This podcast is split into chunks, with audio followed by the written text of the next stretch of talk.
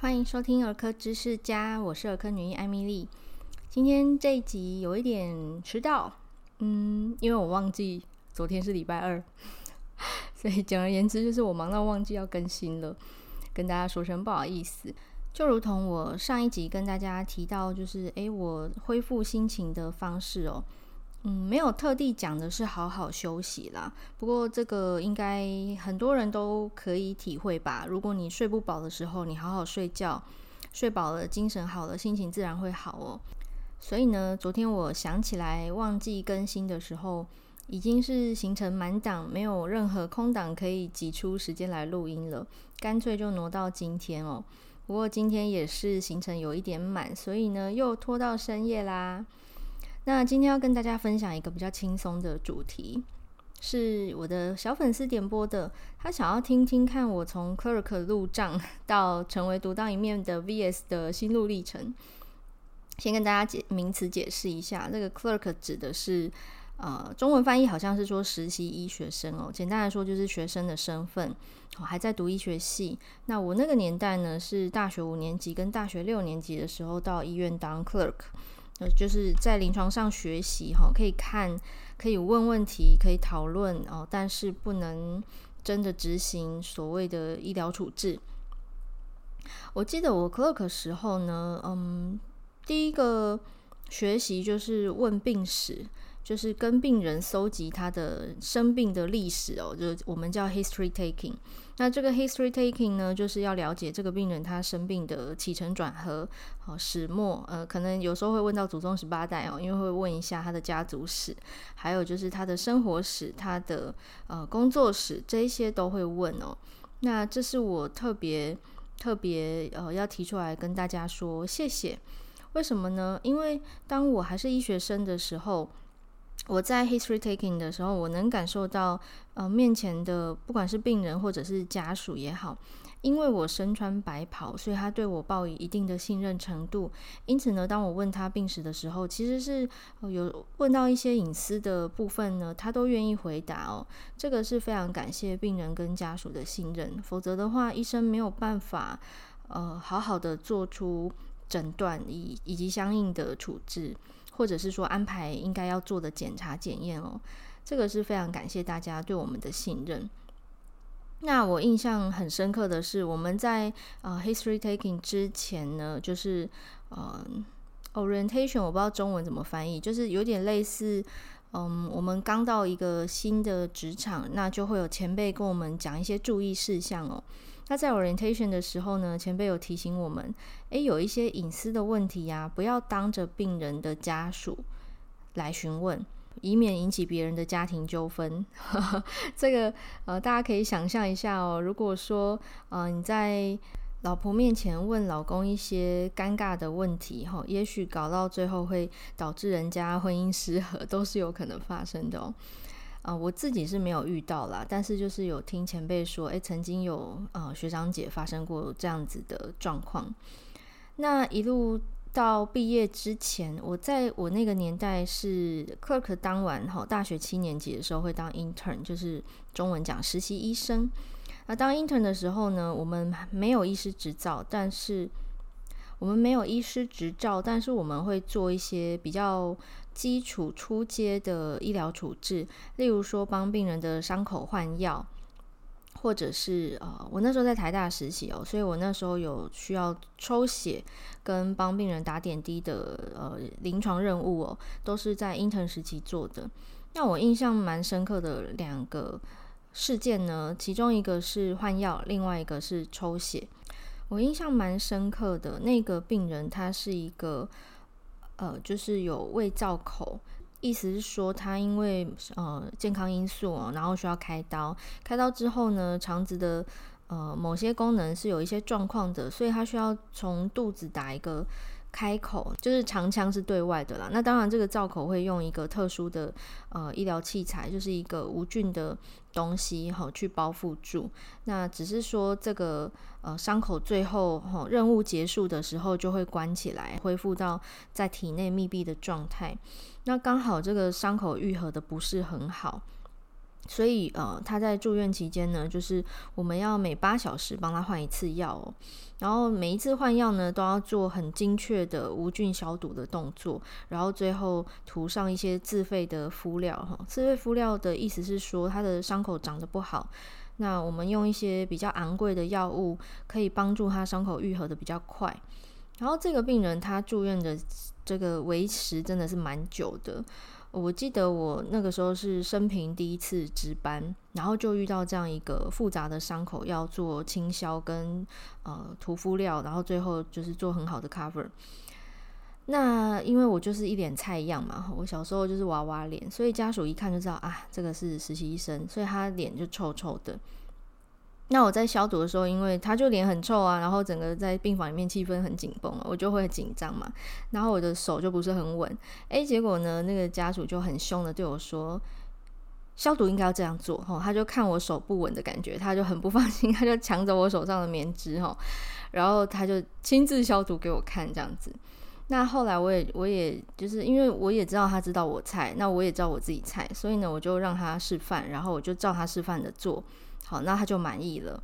虽然这个病人并不是我白天照顾的病人，但因为他的住院病房呢，就是我夜间值班的范呃守备范围，所以呢，每一次值班我都会遇到他，要帮他换药、换伤口哈，然后会跟他的家属有一些接触。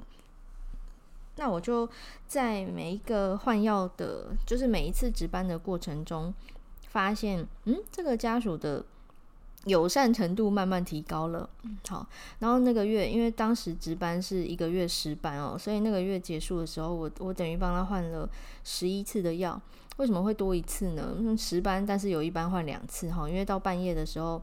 他的伤口有一些组织液渗出，所以就嗯把纱布整个染湿了。那染湿的纱布是会担心无菌状态是相对不安全的哦，所以呢就要重新消毒，重新。呃，盖上敷料，然后最后好好的包扎，所以我就帮他换了第十一次药，这样子。那后来呢，呃，我就诶，这个月结束了，下个月换病房了嘛，所以我就没有再照顾到这个病人了。但在再隔了呃两个月左右吧，我有一天在。别的病房楼层要送东西过去，那个病房楼层就在走廊上遇到那个，诶，我刚刚说第一个晚上对我凶巴巴的家属。他看到我就远远的就笑眯眯的跟我打招呼，然后我也认出他来，我也跟他打招呼。他就跟我说：“哎，欧医师，我跟你说，我们今天要出院了。”然后他就很开心的跟我分享，就是后来他的家人的伤口啊愈合得很好啊，然后他们终于可以顺利出院了，因为那个病人总共住了将近三个月。然后他很开心的跟我分享这个喜事，并且呢，他后面又接了一句说：“我非常的感谢你。”好，在值班的时间照顾我们，然后你把伤口照顾得很好，你换药真的是非常仔细哦。我看你消毒的时候都是好一一板一眼哈，很盯紧这样子，就是三消该怎么做就怎么做。好，他就特别跟我说谢谢哦。我我这个事情我真的是记到现在我都忘不了，因为呃非常的前后的这个对比落差蛮大的嘛。一开始第一个晚上我很紧张，然后他很凶。但是呢，到最后呢，是他主动跟我打招呼，他主动跟我分享喜悦，然后他跟我说感谢。那这件事情给我非常大的鼓励哦，就是诶，原来我一个 intern 哈，很不起眼的小螺丝钉，然后我做的事情是非常出街的，就是伤口的换药而已哈。诶，可是呢，我对这个病人有一些贡献，就是说他的痊愈是有一些贡献的，然后他的家属是感念在心，还特地跟我讲出口。真的是非常的感谢他。那第二个是抽血的个案哦，也是发生在我值班时候的事情。那我还记得那是我第二个假日班哦，然后也是我呃刚开始当 intern 的第一个月。我我们在值班的时候呢，会跨楼层或者是跨病房哈，等于是跨区啦。就也许你白天的病房是。嗯、比如说消化外科，但是值班的时候可能是囊括了消化外科跟胸腔外科哈，就不同的细分科了。那我那时候要跨科别去另外一个病房帮一个病人抽晨血。所谓晨血，就是早上一大早哦，可能六点甚至六点不到，就会嗯需要把病人吵醒，然后帮他抽血送检验。那在白天主治医师来查房的时候，这个呃检验如果是急件的话呢，通常就会有结果了。那主治医师查房就可以知道他当天的抽血报告。那那是一个周日的早上哦，我去帮隔壁病房的一个癌症病患抽血。那这个癌症病患因为他做一些治疗的关系，所以他的血管是比较脆弱的，然后是又细又脆又沉。呃，沉的意思就是我们帮病人抽血的时候，会用手指去感受、触摸他的血管哈，因为通常血管健康的血管会有一些些弹性，那我们就可以摸到，OK，血管大概在这个位置，然后什么样的深度哈，啊，什么样的深度就是凭经验、凭感觉了。然后我遇到的这个癌症病患，他就是又细，然后又没弹性，然后又很沉很深，呃，就是嗯看不见哈，勉强摸得到，但是看不见。比较表层的静脉，大家都可以看到青筋嘛，那个就是静脉哈，比较表浅，比较好施作。那这个病人想当然就是一个困难 case。那这个困难个案呢，有一个非常友善的家属，这也是为什么我对他印象超级深刻的。因为那时候我才第一个月啊，所以我还很菜啊，那就跟换药一样啊，我也是会紧张的嘛。可是这个家属他也知道，就是这里是台大医院，这里是教学医院，所以这里就是会有学生，哈，就是会有新手。那嗯，抽血这件事情总不能劳动主治医师来做吧？好，那所以我那个时候我一进病房呢，他主动跟我打招呼，哈，带着笑容跟我说早安，然后特地看了我的呃白袍上的名字，OK，我姓欧，所以他就跟我打招呼说：“欧医师早安，好，我是某某某的太太。”然后我知道你今天要帮我们抽成血，而且我知道你今天要抽的血蛮多的哦，那个管子有好几管哦。我们的护理师有跟我们先讲了，哦，昨天就有说今天要抽多少血，这样子要追踪某些指数。那我先跟你说，我先生的状况哦，大概是怎么样的啊？所以呢，他的血管真的是不好找，真的是不好抽，即便是经验老道的，呃。我们那时候台大医院有一个专属的职位叫 IV nurse，就是呢专门帮这种困难 case 抽血啦、打针啦的护理师。那他是流动性的，就是他没有 fix 在任何一个病房哦，他可能是整个院区要跑这样子。所以通常都是我们这些 intern 或者是当科当病房的护理师都。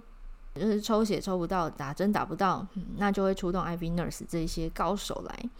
所以这个家属他就跟我说，他先生其实常常要动用到所谓的 IV nurse 才有办法成功的打上针或者是抽到血。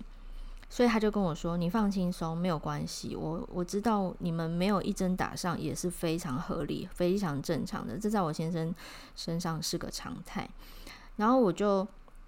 对他点点头，然后跟他说：“谢谢你跟我预告哈，呃，我其实会紧张，那我也相信你们看得出来我会紧张。可是呢，你这样跟我一讲，我反而不紧张了哈。然后大家就笑了，这样子，包含这个病人哈，这个先生他都笑了。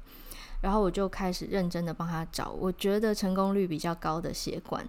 一般我们在抽血或打针的时候，每个人会有自己的习惯或者是经验值哦，不一定，但是。”比较大的静脉，解剖位置很明显看得到、摸得到的，大概就那几条。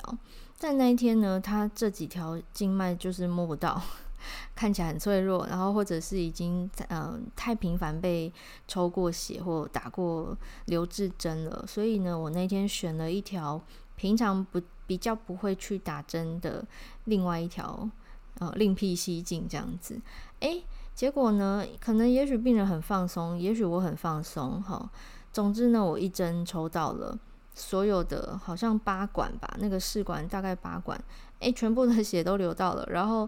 这结束一切之后，帮他贴上棉球棉球之后呢，我们就一起欢呼。我跟病人跟家属就三个人在病房说耶这样子。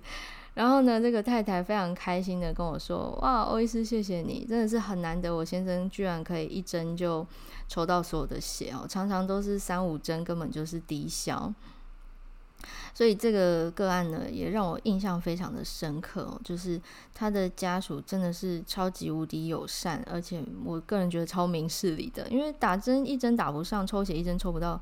是很常见的事情，但是毕竟他会痛哦，所以家属或家长会心疼病人，总是会把那个不满或怨气发泄在医护人员的身上。那其实我们也真的是很又委屈又觉得无法辩解，因为确实我。我可能一针没有上的话，让他多痛一针，但是我也尽力想要一针就打上，一一针就成功哦。那不是我不愿意，也不是我不能，有时候真的就是手气的问题啊。哦，就算是最厉害的 IV nurse，他也有第一针打不上，呃，抽不到血的时候。这个这人无完人啦，吼，抽血这件事情，技术再好都有可能会有失手的时候。所以这个呢，就是在我往后日后行医的路上啊，它其实是滋养我的一个养分哦。就是诶，总是会有友善的人在，然后总是会有愿意说出口那表达感谢的人在哦。这个是我们呃所有穿白袍所有的医护人员都会非常嗯。觉得温暖的、窝心的，那甚至是感谢的，也是在我们嗯 健保体制下，有时候真的是很多无奈的鸟事发生的时候，哎，我们就是靠这些 在支撑哦。所以这两件事啊，就让我记到现在，因为真的是回想起来都还会觉得暖暖的，心情会变好哦。也谢谢这个粉丝的点播，让我诶可以再次回顾这两件好事 哈，就是算是甜蜜的回忆啦。在嗯整个 intern 的生涯当中哦，嗯算是前三名让我印象深刻的事情。那其他关于后续呢？呃，后来我成为住院医师啊，然后毕业，然后变主治医师的一些印象深刻的事情呢，我们在下周哈，下周我再另外录一集跟大家分享。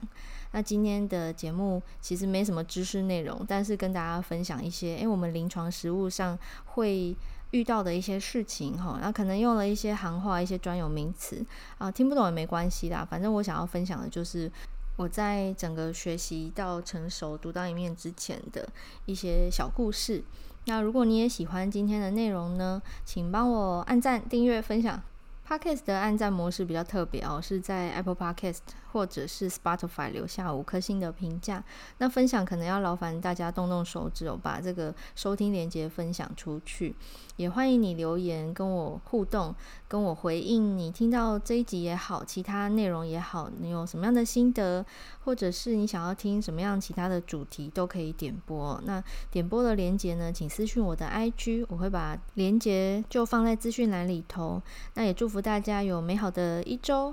那接下来就是六月再见喽，我们下期见，拜拜。